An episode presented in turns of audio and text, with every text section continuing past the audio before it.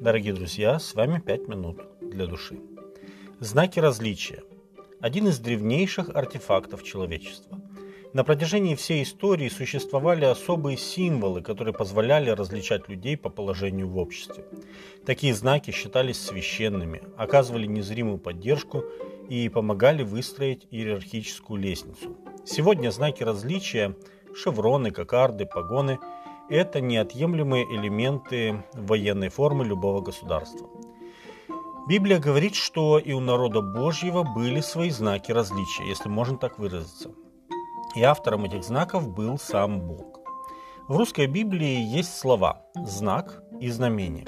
Часто для нас эти слова имеют различный смысл, но в оригинальном древнееврейском тексте оба эти слова выражены одним словом «от».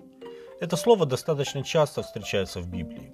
Правда, стоит отметить, что не всегда знакомые нам знаки различия находят параллели в Библии.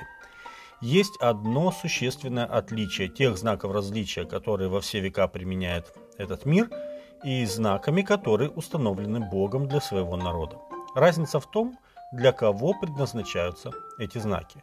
Например, воинские знаки различия предназначены не для самого человека, который их носит, а для окружающих, чтобы подчеркнуть его статус в глазах других. А Божьи знаки призваны быть напоминанием принадлежности к Божьему народу, прежде всего для самого того человека, кому они даны. К знакам различия для других, возможно, можно отнести знамение Каина, которое дал ему Бог – чтобы кто-нибудь, встретившись с ним, не убил его. Бытие 4 глава 15 текст. Итак, что мы видим в Библии, какие знаки Господь даровал своему народу и с какой целью? Радуга и позже обрезание были даны как знамение завета, заключенного между Богом и людьми. Бытие 9 глава 13 текст и 17 глава 11 текст. Знамение крови пасхального агнца было свидетельством Божьей защиты во время самой суровой египетской казни и знамением исхода из рабства египетского.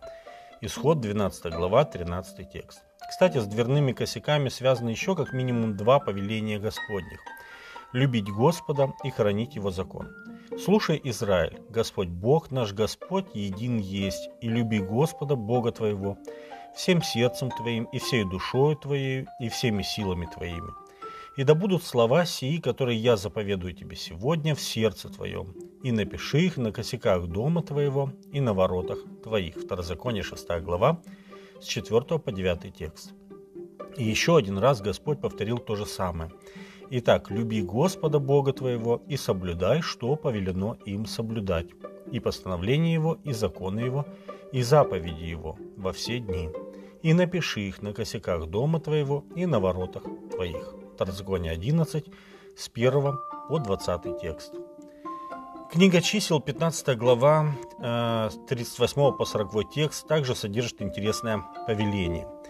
«Объяви сынам Израилевым и скажи им, чтобы они делали себе кисти на краях одежд своих, в роды их, и в кисти, которые на краях вставляли нити из голубой шерсти, и будут они в кистях у вас для того, чтобы вы, смотря на них, вспоминали все заповеди Господни и исполняли их, чтобы вы помнили и исполняли все заповеди мои и были святы пред Богом вашим.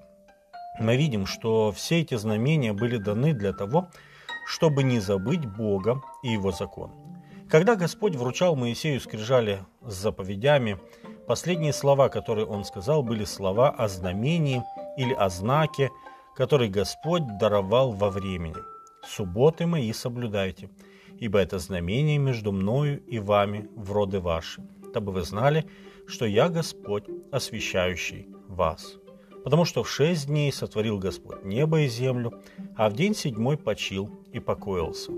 И когда Бог перестал говорить с Моисеем на горе Синае, дал ему две скрижали откровения, скрижали каменные, на которых было написано перстом Божьим. Исход 31 глава с 13 по 18 текст.